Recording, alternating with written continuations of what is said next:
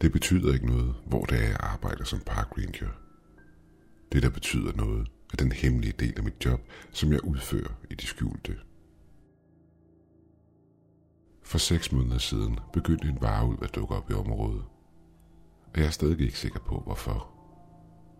Til at starte med begyndte vi at modtage opkald fra parkens gæster, som sagde, at de var stødt på noget stort og noget, der mindede om en bjørn dybt inde i skoven. I de første par måneder fik vi måske omkring 12 opkald.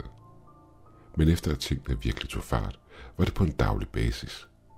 Eller nok mere en natlig. Men trods det var der aldrig nogen, der rigtig så den. Så alle troede blot, det var en bjørn. Men en dag mødte min chef op. En mand, jeg sjældent så.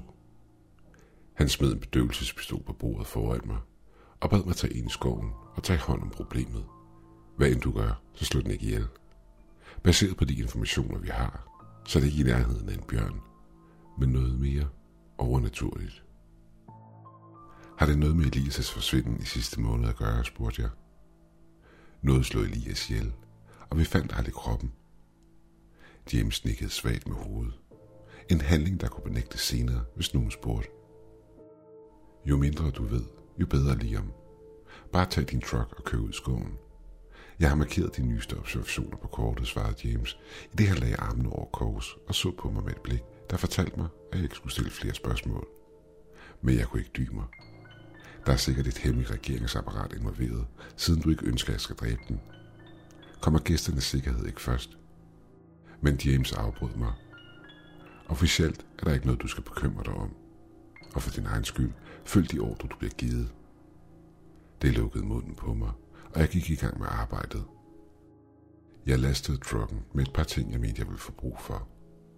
Vand, mad, en kikkert, og kørte så trucken ned ad den snodede skovvej. Jeg besluttede mig for ikke at hoppe på radioen, da det ville alarmere James. Min plan var at samle min partner Bill op fra hans sædvanlige patruljerute, og så fortsætte til de steder, James havde markeret på kortet. Jeg fandt Bill siddende i en patruljebil, i gang med at læse en novelle og nyde en smøg. Jeg kan huske, han har fortalt mig, hvor afslappende han synes det var. Det at sidde herude, uden nogen bekymringer, og tage hånd om sine biologiske behov. For det meste cigaretten, og hans intellektuelle behov, bogen, var det bedste i verden for ham. Hey Bill, vi har en situation, som James gerne vil have, vi kigger nærmere på. Bill så op for sin bog, en smule irriteret. Hvilken form for situation, spurgte han. Vi skal bedøve noget. Du ved den ting, alle tror er en bjørn, men som muligvis er noget andet. Hvorfor ikke slå den ihjel i stedet for at bedøve den, spurgte han. Jeg ved ikke. Det undrede også mig, svarede jeg. Men hop nu ind i trokken. Vi har en lang nat foran os.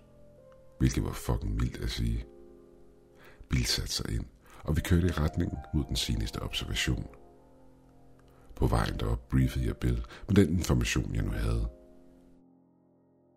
Det, der bekymrer mig en smule, er hvorfor nu? Hvorfor først en måned efter Elias død, spurgte Bill, imens han bladrede igennem sin bog, uden rigtig at læse den. Det undrede også mig. Jeg kender ikke til grunden. Jeg ved bare, at der foregår noget mystisk, svarede jeg. Det var her, vi så den. En stor behåret skabning, der løb på alle fire, for pludselig at stille sig op på bagbenene og brøle. Vores forlygter så ud til at forvirre skabningen en smule. Bill greb pistolen, rullede vinduet ned og skød. Bill, hvad fanden laver du? Ingen dødelige våben. Vi må kun bruge bedøvelsespistolen. Skabningen, der ved nærmere eftersyn lignede en varulv, brølede og angreb trokken og greb fat i bunden af den og rystede den vildt. Bill og jeg var fuldstændig desorienterede. Vi råbte og skreg, og kort tid efter sprang den ind i mørket i skoven igen. Hvad fanden er der galt med dig, råbte jeg igen til Bill, i det jeg genvandt fatningen. Ingen dødelige våben. Beklager, Liam. Jeg gik bare i panik. Det er alt. Jeg har ikke tænkt mig at blive kværnet til benmel, bare fordi et par regeringsmænd i sorte solbriller har sagt, at vi ikke må bruge rigtige kugler.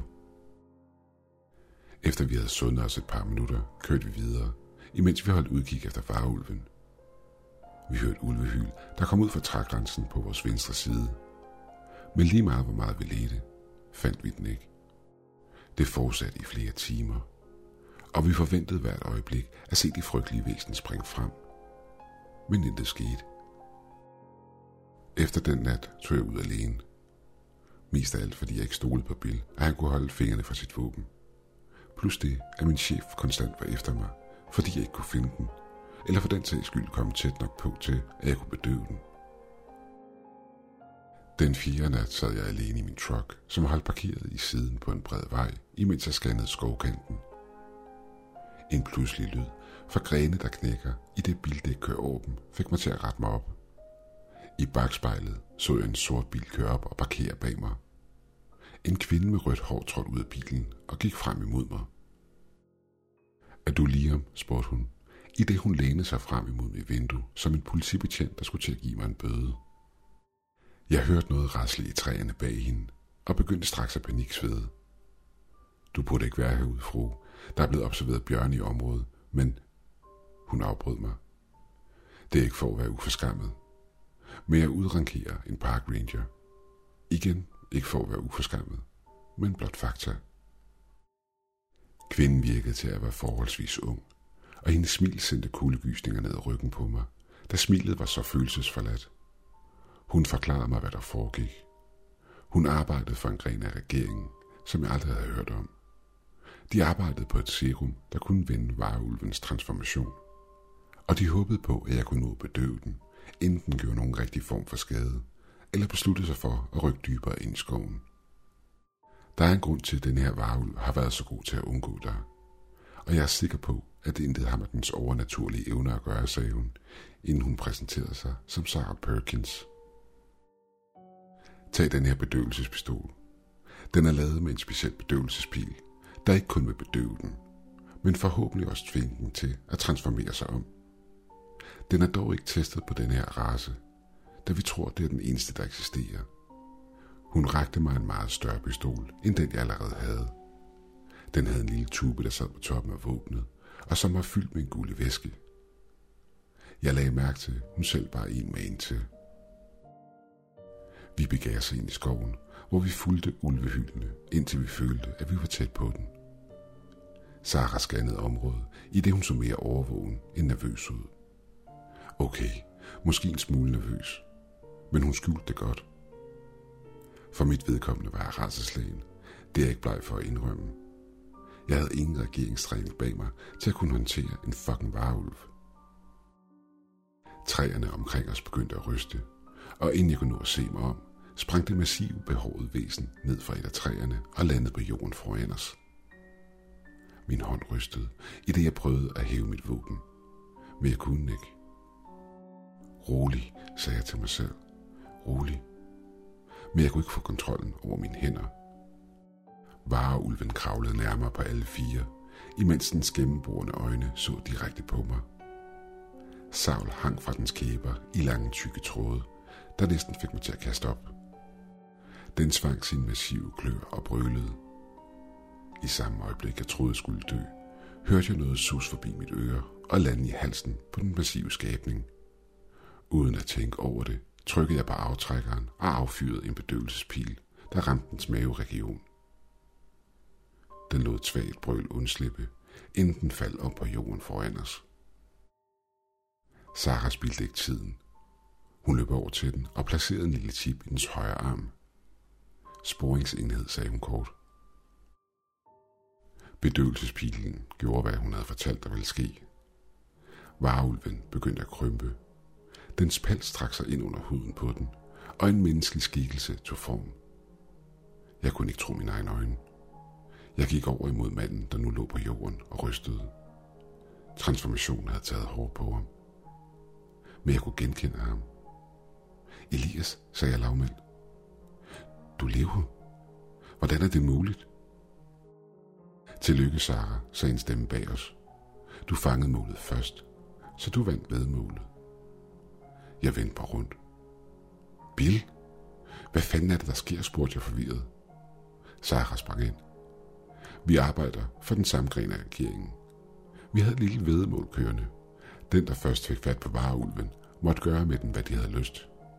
Enten dræbe den, eller bedøve den og putte en sporingstips i den.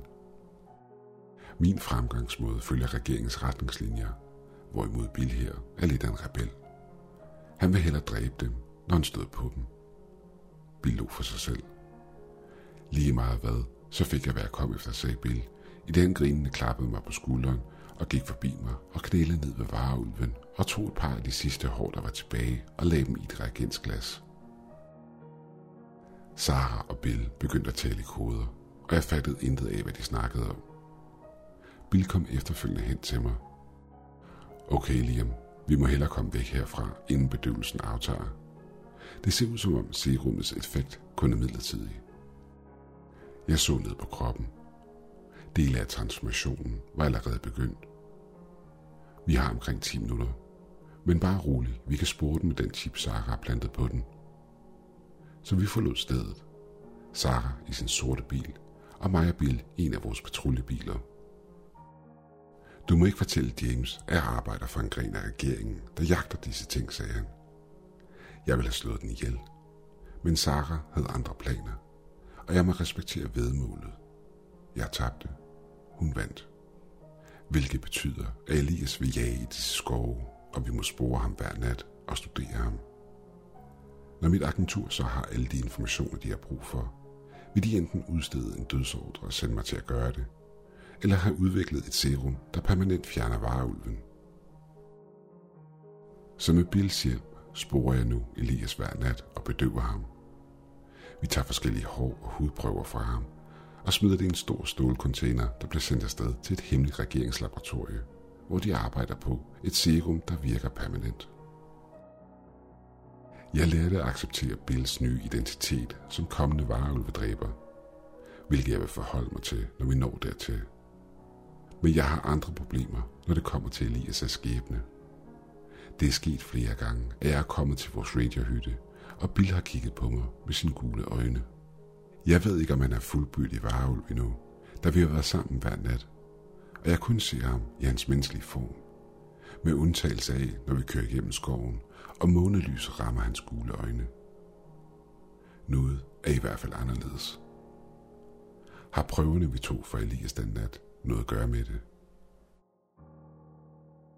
Jeg føler mig fanget i den her situation. Billy virker til at være mere end bare et menneske. Plus det, at jeg ikke kan forlade min post, uden at gøre Bill mistænksom. Men så igen, jeg har heller ikke lyst til at forlade min post, da jeg føler, at jeg har et ansvar over for parkens gæster, og det at holde vareulene væk fra offentligheden er min pligt.